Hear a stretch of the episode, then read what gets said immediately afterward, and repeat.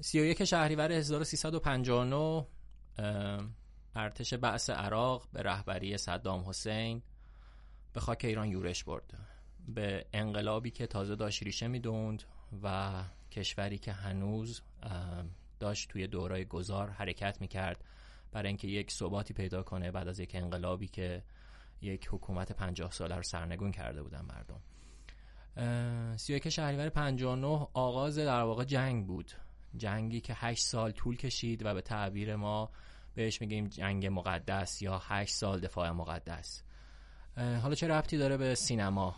ما یه ژانری داریم به اسم ژانر جنگ که پادکست قبلی باش راجبش صحبت کردیم و می‌خوایم راجع به این هشت سالی صحبت کنیم که سینمای ایران رو یه پله برد بالاتر و یه ژانری درست کرد که کاملا ایرانیز است.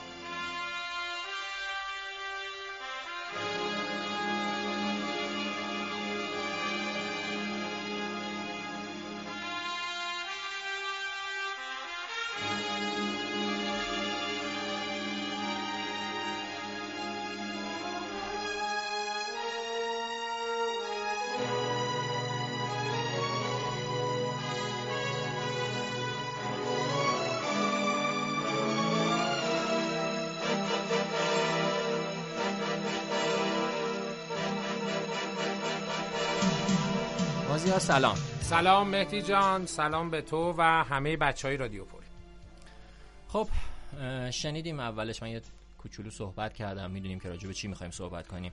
جنگ و سالهایی که ما درگیر جنگ بودیم و تقریبا خودمون بودیم در برابر دنیا.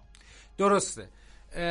و به همین خاطره که ما سینمای جنگمون یا ژانر جنگی تو سینمای ایران انقدر ژانر پرورده و درست حسابی و کار شده ایه برای اینکه جزوی از تجربه زیسته ما ایرانی است ما 8 سال جنگ و زندگی کردیم. با اقتصادش با فرهنگش با نگاهش با ایدئالش با ایدئولوژیش. با ایدئولوژیش زندگی کردیم و به همین خاطره که جنگ برای ما صرفا یک ژانر وارداتی نیست. مثل تریلر مثل نوار مثل کمدی رومانتیک ما این ژان رو زندگی کردیم ما دیدیم اینو. یا زندگی کردیم یا به تعبیر ایرانیزش کردیم. یعنی واقعا ژانریه که هیچ جای دیگه دنیا نیست. یعنی شما ژانری وقتی داری میگی دفاع مقدس سینمای دفاع مقدس فقط و فقط توی خاک ایران معنی میده. و دقیقا همین و دقیقا همینطوره که تو میگی و نکتهش اینه که این خورده فرهنگای خودش رو ساخت فرهنگ خودش رو ساخت تیپولوژی خودش رو ساخت. عقیده خودش رو ساخت. حتی ساب ژانرهای خودش خودش رو ساخت. بله. به خاطر همینم هم هست که سینمای جنگ هنوز ادامه داره. با همه فراز و فروداش با همه بالا و پاییناش بعد از 28 9 سال که از جنگ میگذره هنوز یکی از ژانرهای مهم سینمای ایرانه. خب ما اولین فیلمی که میشه گفتش که راجع به سینمای یا میشه وصلش کرد به سینمای دفاع مقدس فیلم برزخی هاست. سال 1361 ایرج قادری فیلم برزخی ها رو ساخت. فیلمی که نسبت به اون سال فیلم بسیار بسیار پرستاره ای بود.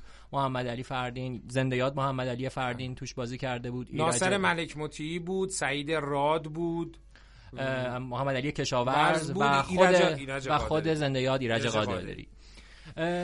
ستاره هایی که مال سینمای پیش از انقلاب بودن یا فیلم پارسی بودن جمع شدن و یک جوری خودشون رو اومدن ادای دین داشته باشن نسبت به انقلاب و این تغییر فرهنگ و این دوره گذار. و خودشون رو تثبیت بکنن در واقع که بتونن فعالیتشون رو ادامه بدن در سالهای جدید یا در روزگاری که تغییر کرده و تطبیق بدن به قول خودشون با ایدئولوژی که به سبب انقلاب اسلامی حاکم شده بود. منتها نشد. برزخی آره فیلم 8 میلیون توی اون, موقع. موقع فروش داشت و فکر می‌کنم یه دو ماه بعد از اکران فیلم جمع شد و کل این کس غیر از محمد کشاورز و چند تا بازیگری که در واقع و بعدها سعید راد دیگه و خود ایرج قادری البته. آره بعدا دیگه تو سینما ایران دیگه جایی نداشتن.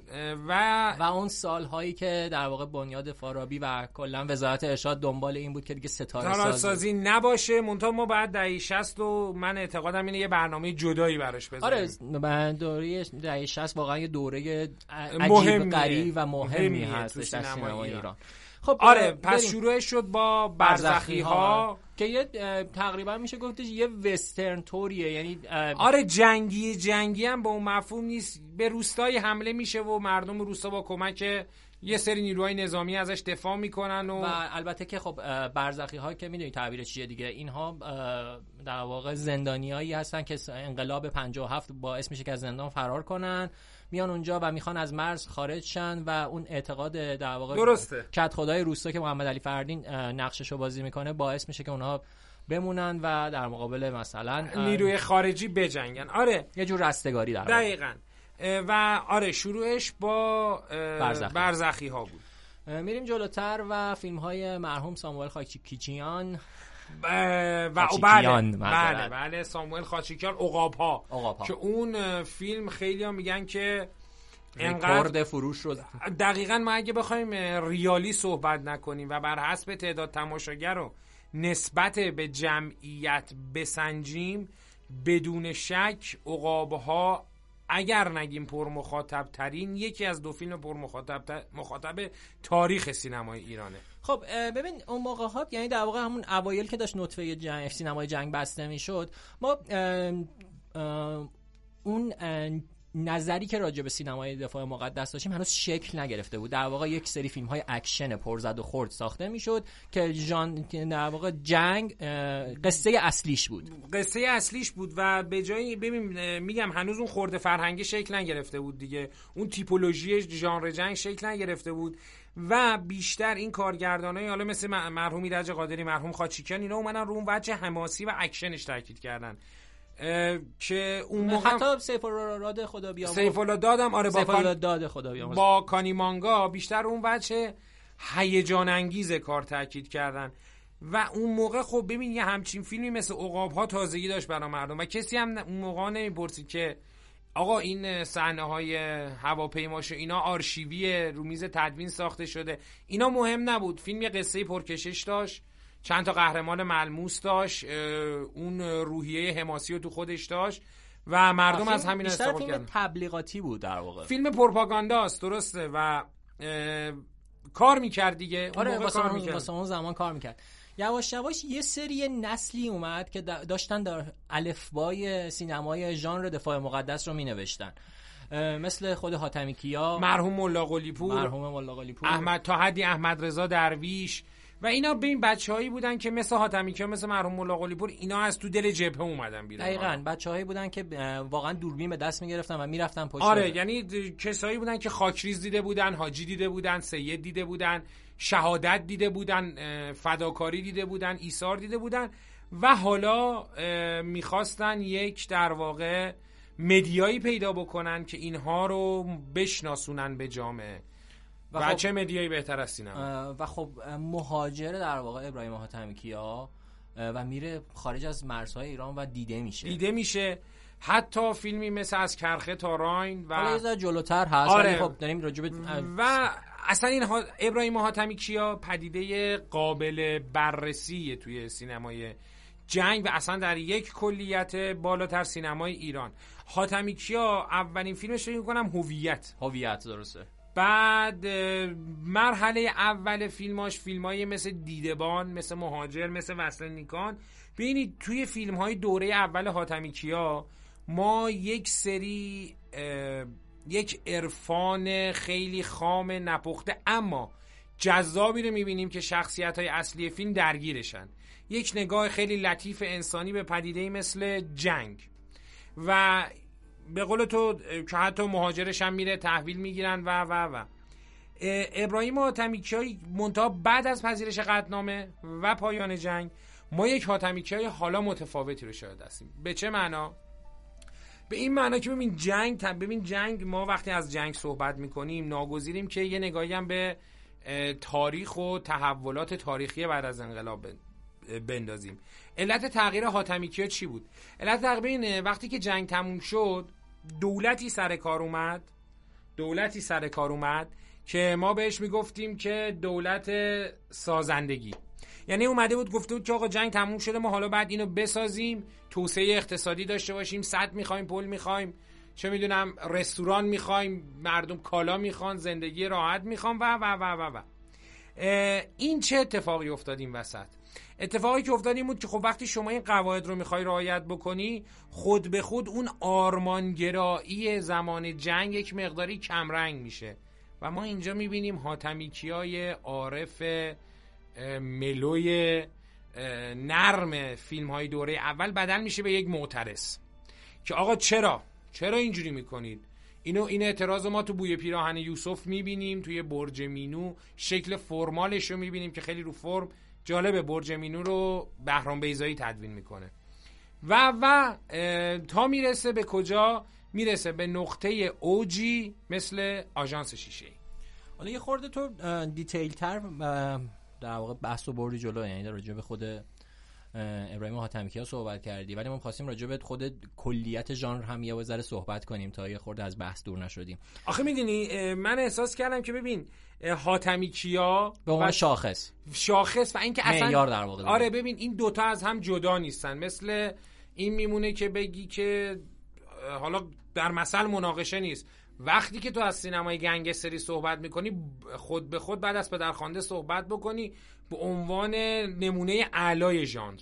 حاتمی که به عنوان اون چیزی که ما تیپولوژی سینمای دفاع مقدس می‌دونیم و فضای سینمای مقدس دفاع مقدس می‌دونیم معیارشه مترشه در واقع. خب حالا بخوایم یه خورده در واقع با برهه تاریخی صحبت کنیم. ما دهه 60 که سالهای خود جنگ بود یک سینمای در واقع نیمه ایدئولوژی بیشتر در واقع اکشن داشتیم. آره ببین سالهای جنگ همونجوری که تو قسمت های قبلی گفتیم تو دوره ای که جنگ خیلی از حرف ها رو نمیشه زد. یعنی اصلا مصلحت ملی, ملی و منافع ملی, ملی اقتضا می‌کنه که یعنی شما باید بری به سمت اینکه خب جنگ ادامه داره و باید تهییج کنی. و ما پیروزیم ما قهرمان این حتی تو آمریکا هم هست تو اروپا هم هست که مثلا توی آمریکا ما یه سری فیلم داریم مثل کلاه سبز کلاه سبزای جان وین که اصلا صرفا تبلیغاتیه و برای تهیج مردم ساخته شده. البته توی عراق هم ما یه دونه یه big production ی داشتیم. اسم فکر کنم جنگ های قادسیه یا همچین چیزی. چیزی. آره.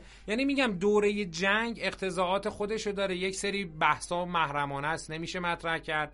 مصالح ملی ایجاب می‌کنه که شما راجع به ضعف ها و کاستی ها صحبت نکنی و این باعث میشه که بیشتر فیلم اکشن big production با اون معیارهای اون زمان متر اون زمان ببینی. مثل افق. مثل افق.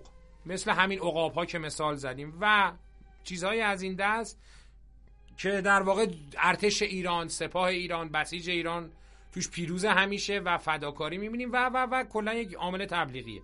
خب می‌رسیم باز به دهه هفتاد دهه هفتاد و اون بحثی که تو با ابراهیم آره. حاتمکیا در واقع کلیدش رو زدی جنگ تموم شده. به قول تو سالهای سازندگی بحث این که دیگه جنگ دیگه حالا باید از عواقب و پشت جبهه صحبت کنیم از آدمهای حاشیه جنگ. آره دیگه ببین اتفاقی که بعد از دوران جنگ افتاد چی بود؟ من اینو می‌خوام ببرمش توی مونولوگ حاج کازم توی آژانس شیشه ای که اینو خوب توضیح میده. میگه یک یه عده جوون بودیم. یه عده جوون بودیم رفتیم جنگیدیم. منتها با قول جنگیدیم. جنگیدن با قول آدابی داشت. آدابی که ما رو زلال کرده بود و حالا برگشتیم. نمی‌دونستیم چجوری باید زندگی بکنیم. آره این توی سینمای آمریکا هم که قبلا بحثشو کردیم بود. یعنی تو اون سالهایی که جنگ ادامه داشت باید فیلم میساختی و توی آره. قسمت قبلی توضیح دادیم که رسیدیم مثلا به تاکسی درایور. و حتی حتی به بهترین سالهای زندگی ما ویلیام وایلر که در مورد عواقب جنگ بود و آدمای جنگ حالا تو محیط صلح. تو محیط صلح و برگشتشون در واقع به, زندگی, زندگی عادی, به قول تو یه اعتراضی به قول در واقع بحثی که تو حرفش رو پیش کشیدی آدم هایی که دیگه جنگ رو در واقع زیست جنگ رو تموم کرده بودن و اومده بودن توی شهر. یا داشتن از عواقبی که توی جنگ داشتن لطمه میخوردن مثل از کرخه تا راین. ولی هنوز طرف روی اعتقادش داشت وایساده بود. ببین در واقع چه اتفاقی افتاد؟ ببین با پایان جنگ به نظر می‌رسه پایان دوره آرمانگرایی در ایران و آغاز دوره تکنوکراسی بود. به این معنی که حالا ما باید بسازیم. ما باید بسازیم بریم جلو. ببین شما وقتی می‌سازی و می‌خوای اینو توسعه بدی و اقتصادتو بزنی از اول بنا بکنی اتفاقی که میفته دیگه به این وقت نداری بری که مثلا اون آرمان های مقدار کمتر میشه. مثلا میگی که آقا من می‌خوام کالای خوب مردمم داشته باشن خوب بپوشن خوب بخورن صد بزنیم. ببین این تکنوکراسی در تضاد با اون آرمانگرایی قرار می‌گیره. و, آدم هایی که احتمالا زیر زیر, زیر دنده های این اقتصاد در واقع از دست میرن. منتها حالا من بهش اعتقاد ببین از دست دادن یه مقدار که تنده. خب آدم هایی که فراموش میشن. ببین نمونه های بارزی هم داشتیم مثل خود همین آژانس شیشه, شیشه ای که دقیقا اوج اعتراض یا قارچ سمی. حاتمی کیا و قارچ سمی اوج اعتراض مرحوم ملا به یه همچین فضایی بود. ببین حتی که ما جلوتر رفتیم و دوره بعدی ریاست جمهوری شروع شد بحث دیگه مثلا گفتگو بود و جامعه مدنی و اینها و اصولا حرف این بود ما رو فراموش نکنید. اگر امروز شما اینجا نشستید دارید در کمال آرامش راجع به این چیزا صحبت می‌کنید. ما این گربه رو براتون نگه داشتیم. و بازم برمیگردم به یکی از دیالوگای آژانس شیشه ای به عنوان فیلم نمونه ای این فضا که می‌گفت که شما اگه ایرانی هستید معنی این غیرت رو می‌فهمید. به عباس اشاره می‌کرد هاش کازم و اون جمله به نظر من تلایش من واسه صبرتون یه یا عالی می‌خوام همین. یعنی حواستون باشه اگر اینجایین اگر دارین سفر میرین اگر میرید بچه هاتون رو ببینید با آرامش درس می‌خونید ما براتون این گربه رو نگه داشتیم. و روا نیست شما الان ما رو فراموش کنید و مثلا یک جانباز بسیجی کشاورز فقیر نداشته باشه بره لندن خودش رو درمان بکنه.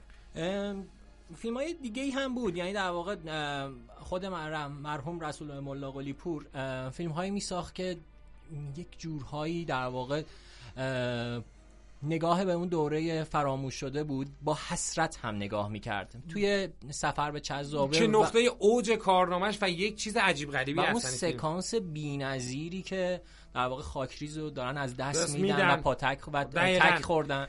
و مهدی نکتهش اینه که این فیلم به طرز عجیبی یک شخصیت زن نداره. عالی است. و عالیه. و نکته دومش اینه یک سفر ذهنی بینه یک جریان سیال و اون slow motion هایی که به نظر من تو سینما ایران, ایران تکه. تکه. و ببین فیلم نکتش اینه. موهای دارم زیر آره. ببین فیلم کاملا غریزیه. یعنی هیچ حسابگری توش نمی‌بینی. یکی از جاییش که من خیلی تکون خوردم و این مرز خیال و واقعیت به ساده ترین شکل ممکن با هم مخلوط شده جایی که مسعود کرامتی و نه جایی که با اون رزمنده ترک زبان اون گوشی و موبایل میده میگه با دخترت صحبت آخ کن. آخ و عجیبه میگه و ببین اونجاست که تو میگی اصلا چه اتفاقی افتاد. و سفر به چهزابه که از اون تجربه های ناب بسریه که من به شنونده هامون توصیه می‌کنم اینو حتما ببینن. واقعا خدا بیاموز رسول جوری فیلم میساخت. که از دل برایت بود. آره و به دل نشیند ببین هیچ وقت محاسبه گری نکرد. آره دقیقا. ببین حتی توی قارچ سمی اون یک بار قبلا صحبت کرده بودیم من تو بیرون از استودیو.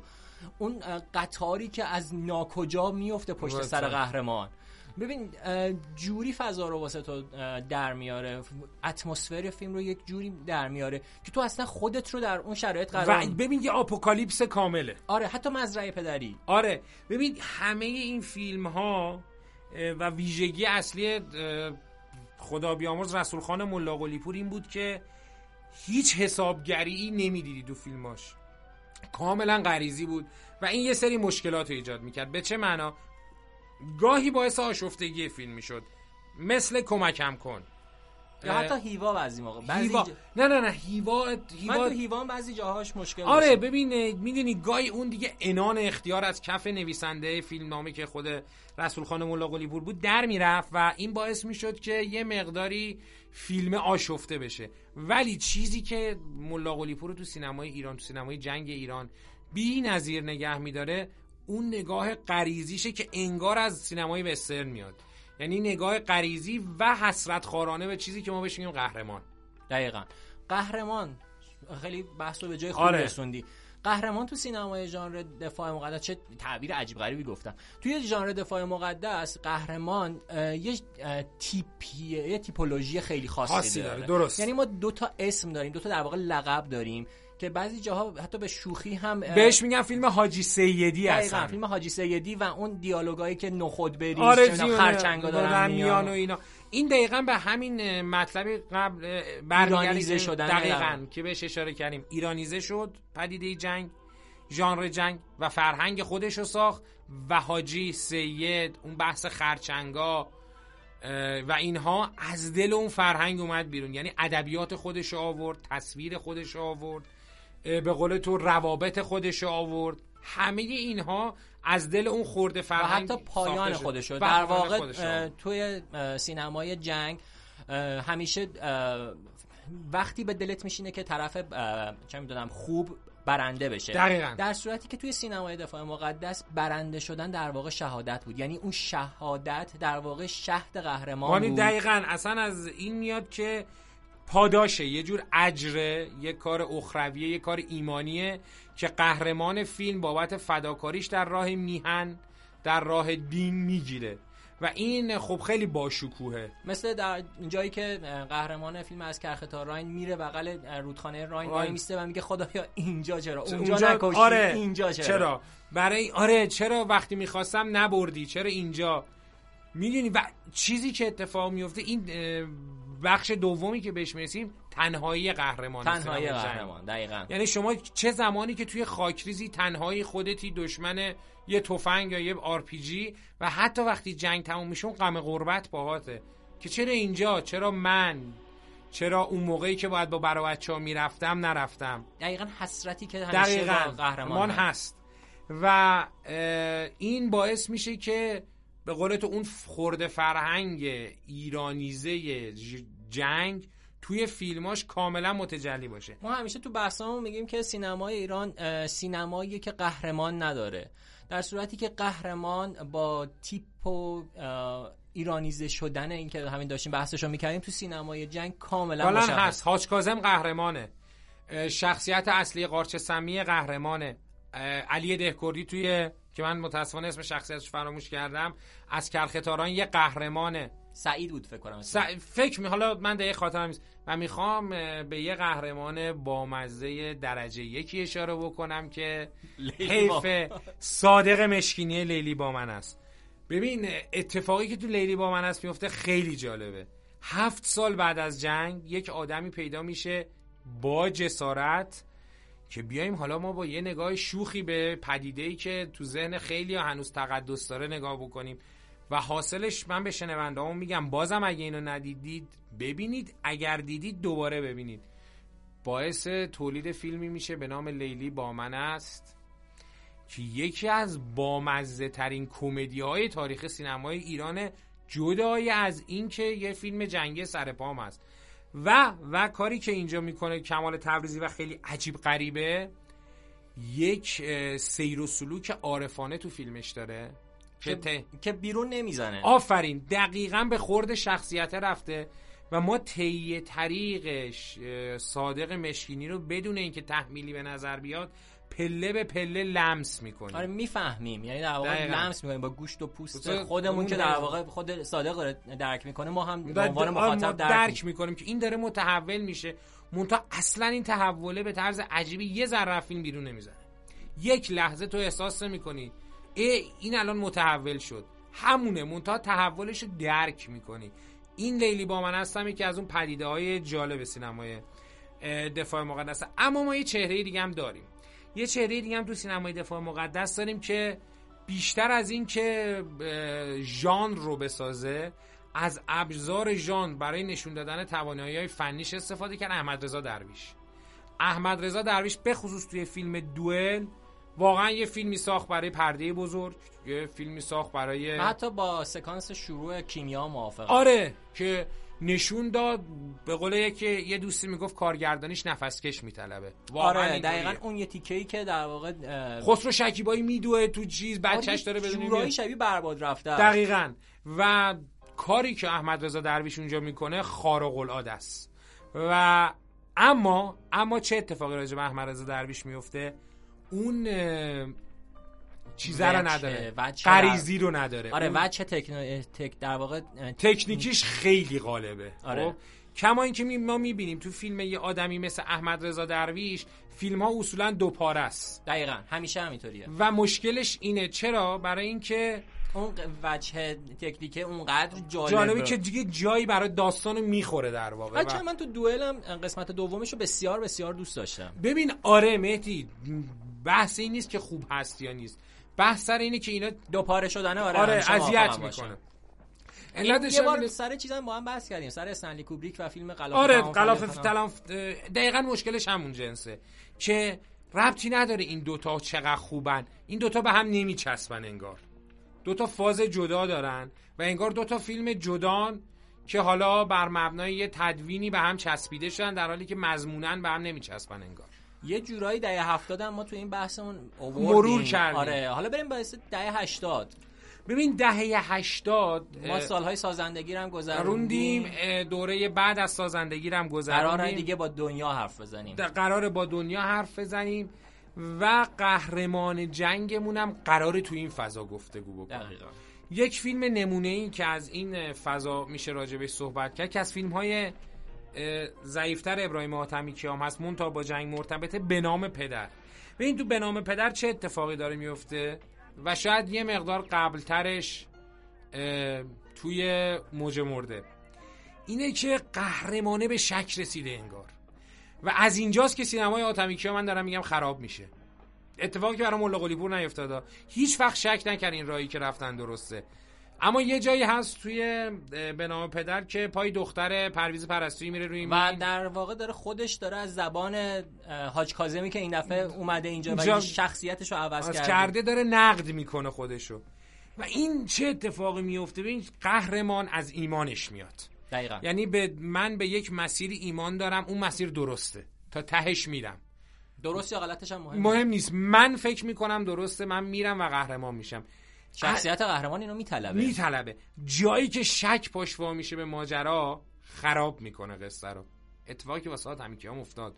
از بنام پدر به بعد قهرمانهای حاتمیکی ها شروع کردن به شک کردن و همین شک کردن باعث شد که دیگه قهرمان نباشن. حتی هیدر زبیحی بادیگارد.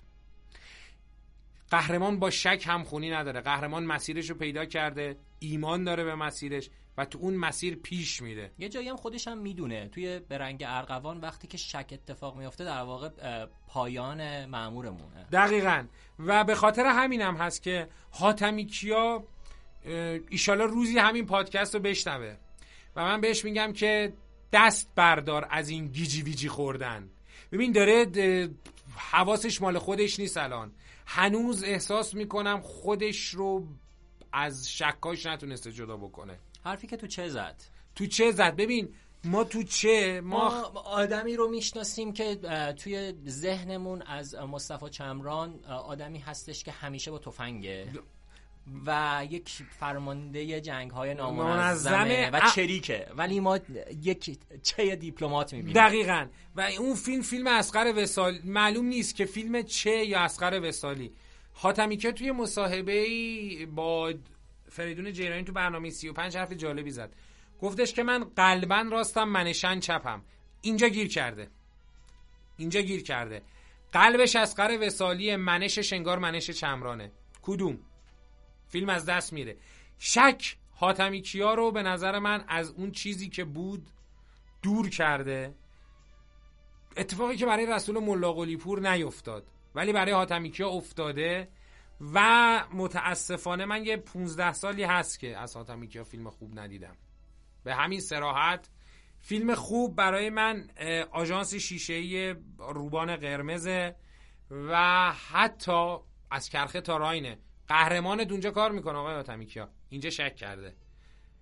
چرا با روبان قرمز موافقی؟ روبان قرمز خیلی فرماله. خیلی فرماله اما قهرمانش قهرمانه. ببین قهرمانش کسیه که به اون زنه باج نمیده. ببین قهرمانش اون کسیه که انگار از جنگ انفصال اومده بیرون. اون ریش با بدویت تمام کار خودشو می‌کنه و لحظه کوتاه نمیاد. اما ما داریم می‌بینیم چه مدام داره کوتاه میاد. میره و هیدر زبیهی هی نمی شک کرده. اینو نداریم تو روبان قرمز. آره وچه فرمالش پررنگه. ولی قهرمان شک به نظر تو در سیر تحولی شخصیت نکته مثبتی نیست؟ چرا هست؟ خب مونتا نه قهرمان سینمای حاتمی کیا. ببین حاتمی کیا وقتی میگه من قلبا به این پدیده اعتقاد دارم ببین تو وقتی یک چیزی رو با قلبت قبول می‌کنی قبولش می‌کنی. ببین فورد چرا هنوز فورده؟ برای اینکه ذره شک نکرد اتان, ادوارز داره اشتباه می‌کنه. هیچ وقت شک نکرد که اون نمای درشت پایانی رو نذاره توی فیلم تبل بزرگ زیر پاها. اون پرچم آمریکا. با ایمان تمام اون کلوزاپ رو گرفت و نترسید از اینکه شعاری بشه و نشد. اما حاتمی که ترسیده می‌خواد حرف همه رو بزنه همه رو تو فیلماش جمع بکنه. هم من بچه 28 ساله جنگ ندیده راضی نگه داره هم قهرمان های جنگ رو راضی نگه داره و این نمیشه مهدی. و اینو و این آشفتگی رو پرده احساس می‌کنی. خیلی بس رفت به سمت یک شخص به خصوص و ابراهیم حاتمی کیا خیلی نماد آخه می‌دونی؟ آره من موافقم. واقعا وقتی تو از سینمای جنگ حرف می‌زنی ابراهیم حاتمی کیا حداقل گل درشته این دقیقاً. اما ما فیلم های جنگی جدیدی داریم. ملکه رو من به شدت دوست دارم. ملکه و اصلا خود محمد علی باش آهنگر میشه راجبش کانسپت جدا باز کرد و صحبت کرد. چه در ملکه و چه در فرزنده خاک دست روی نقاطی می‌ذاره که اتفاقا اونجا شکه جواب میده. شک اون دیدبان که بزنم یا نزنم. و چه شک جالبیه. اون شک ببین وچه فلسفی پیدا می‌کنه اصلا. اینکه آقا چرا می جنگیم چرا می جنگیم در واقع ب... کلیدی ترین پرسش هر جنگ جنگه چرا می جنگیم و این فرق می‌کنه با سینمایی حاتمی کیا؟ که اساسش این بود باید بجنگیم. باید بجنگیم و طرف مقابل بل... در واقع دشمن من ماست. این سوالش اینه چرا می جنگیم و ملکه یک فیلم نسبتا کاملیه توی این فضا. یعنی هم قهرمان به قول خودمون بیکله درجه یک با بازی درجه یک حمید زازرنگو داره بله بله. هم یک ارتشی عقل مدار که مهدی سلطانیه و هم آدمی که وسط این معرکه گیر کرده میلاد کیمران به عنوان دیدبان. و یه چیزی هم من اضافه کنم و اون بازی بی‌نظیر در واقع همایون ارشادی, ارشادی به عنوان که دیالوگی نداره, نداره و همش تو لانگ شاته. و همش تو لانگ شاته و با شاهنگر نمیترسه از اینکه تو تصویرت هی تکون تکون, تکون بخوره. و عالیه می‌دونی؟ اینه به نظرم آقای با شاهنگر باید بسازه فیلم رو. آره فیلم بعد بسازه باید واقعا فیلم بسازه. نشون داده تصویر رو می‌شناسه و صحنه ای که در واقع افسر بعثی داشتش اون تیکه آخر بود که گردانش رو از دست داده بود و باعث شده بود که خودش چون مسئول آره. تو, تو اون سمت جنگ رو نمی‌دیدی. دقیقا. حالا با شاهنگر ما رو برده اونور که اونورم یه بدبختیایی داشتن. اینجوری نبوده که همه یه سری حیولای بد ریخته حاتمی که یه زمانی گفته بود من دشمن نشون نمیدم. چون نمی‌تونم یه سری آدم مصنوعی مقوایی که سیبیل دارن علکی خشنن و بی خودیان رو نشون بدم. مثل چیزی که مثلا تو فیلم افعی می‌بینیم. توی افعی می‌دیدیم یا فیلم هایی که خود جمشید هاشمپور بازی, بازی می‌کرد مثل پرواز از اردوگاه و فیلم این سجاده آتش حتی. آره. به خاطر همین باشه آهنگر یه نگاه متفاوتی از این جهت که اون ور رو هم مصائب اون ور رو هم داره اون نشون میده. اما می‌خوایم برسیم من خیلی اینجاشو هیجان زدم. برسیم به فیلمی که من خیلی ستایشش می‌کنم. و یه نگاه درجه یک و نو به سینمای جنگ به اسم ایستاده در غبار. در واقع ببین doc... mockumentary که docudrama س بیشتر مهدی. docudrama ه و به نظر من محمد حسین مهدویان با ایستاده در غبار و فیلم بی‌نظیر بعدیش ماجرای نیمروز به یک پدیده در سینما ایران تبدیل شده. از این جهت که شما در ایستاد در قبار واقعا یه چیز جدیدی می‌بینی. یه فیلم جنگی رو می‌بینی که در ادغام با یه مستند پورتره بدل به یه شاهکار سینمایی شده از نظر من. قهرمانی که واقعا قهرمان با تمام کاستیاش. کاش. پای ببین من همیشه اینو میگم. تو نقدامم نوشته بودم چند جا. پای احمد متوسلیان رو زمینه. پای احمد متوسلیان رو زمینه و همین باعث میشه که عصبانیتش رو ببینید خشمش رو ببینید اصلا بیقراریشو ببینید. نقطه طلاییش در واقع توی شخصیتیه که داره تصویرش می‌کنه. و تصویر مصنوعی نیست. دقیقا. و اون نقطه اوج اون خشونت و عصبانیت حاج احمد متوسلان تو برخورش با شهید وزوایی می‌بینید. اونجایی که میره توی پادگان می‌بینه ای اینا دارن زودتر حرکت می‌کنن. همشون برمیگردونه جمع می‌کنه میگه که چرا این کارو کردی؟ چرا زودتر از موعد دارید اینجا رو ترک می‌کنی؟ شاید وزوایی میگه به نظر من برادرها آموزششون تکمیله. بعد میگه که خب بخیزید. میگه کسی نمیخیزه و حاج احمد میگه خب الان شاید حاج آقا وزوایی یه دونه خیز خودش میره. ببینید چقدر ببینیم چقدر آماده اید. که بهش بر و واقعا مسئله جدیه. میرن پیش و این همین برخوردها احمد متوسلیان میاره رو زمین و بدلش می‌کنه به قهرمان. با اون تصویر برداری 16 میلیمتری بی‌نظیری که صداهای آرشیوی. و صداهای آر... کاری که مهدویان تو این فیلم با صدا می‌کنه به نظر من بی‌نظیره. آره کار کرده با صدا توی سینمای ایران واقعا بعضی جاها میلنگه. میلنگه. اینجا تو نقطه اوج. تو نقطه اوج, حالا این همه شاهکار صحبت کردیم. بیا راجع به یه پدیده صحبت کنیم. یه پدیده ای که در واقع روزنامه نگار می‌شد یک زمانی بهش گفت. اومد جلوتر شد فیلمساز مستند و اومد شد جلوتر فیلمساز. مسعود دهنمکی. ببین مسعود دهنمکی از یک گرایش سیاسی مشخص میاد. بسیار رادیکال. بسیار رادیکال با عقاید خودش. اما نکته داره. ببین اخراجی ها فیلم خوبی نیست در نهایت. به یه علت. به این علت که فیلم همون الگوهای فیلم فارسی رو داره در محیط جنگ باز تولید می‌کنه. اما یه ویژگی داره مسعود دهنمکی نبض تماشاگر رو لااقل تا دو سه سال پیش خیلی خوب تو دستش بود.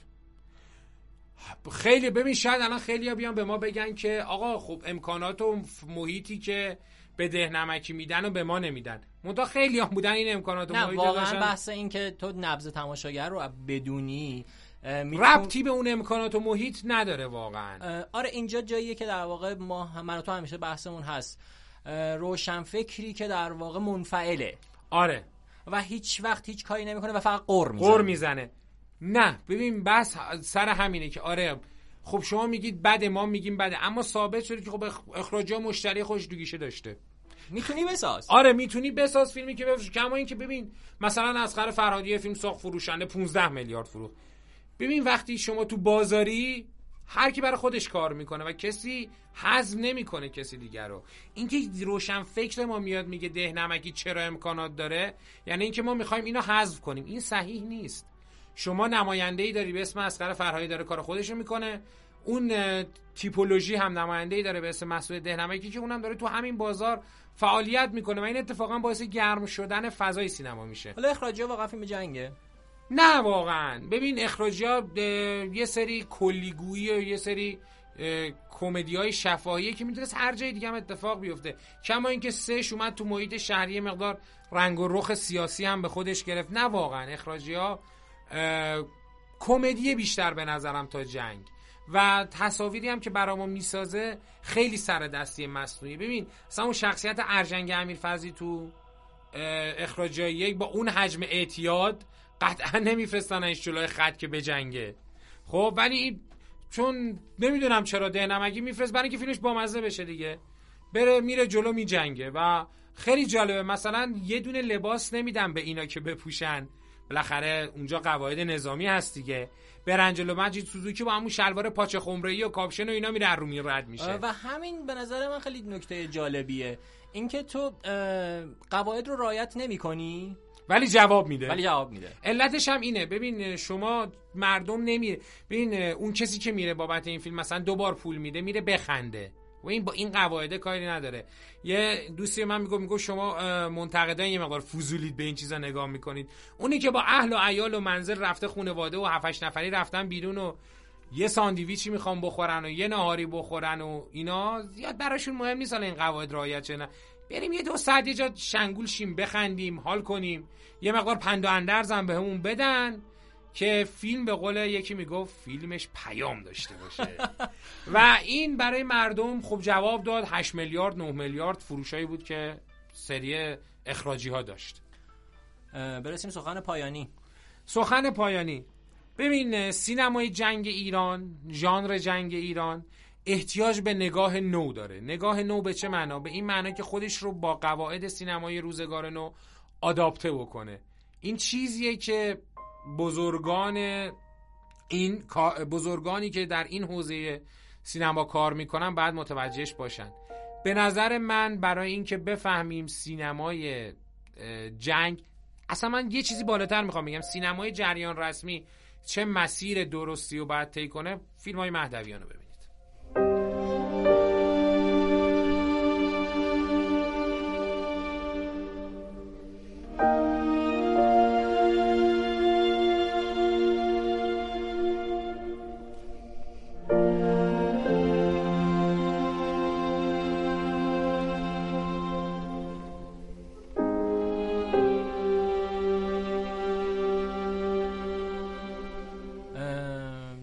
حرفی دیگه نموند سینمای مهدویان رو ببینید. من هم به شدت توصیهش می‌کنم. خب بهتی بحث خیلی خوبی بود. آره جانر جنگ تموم شد. تموم شد. و هفته دیگه دفعه دیگه می‌خوام یه خورده به ترسونیمتون. بریم سراغ ژانر وحشت. بریم.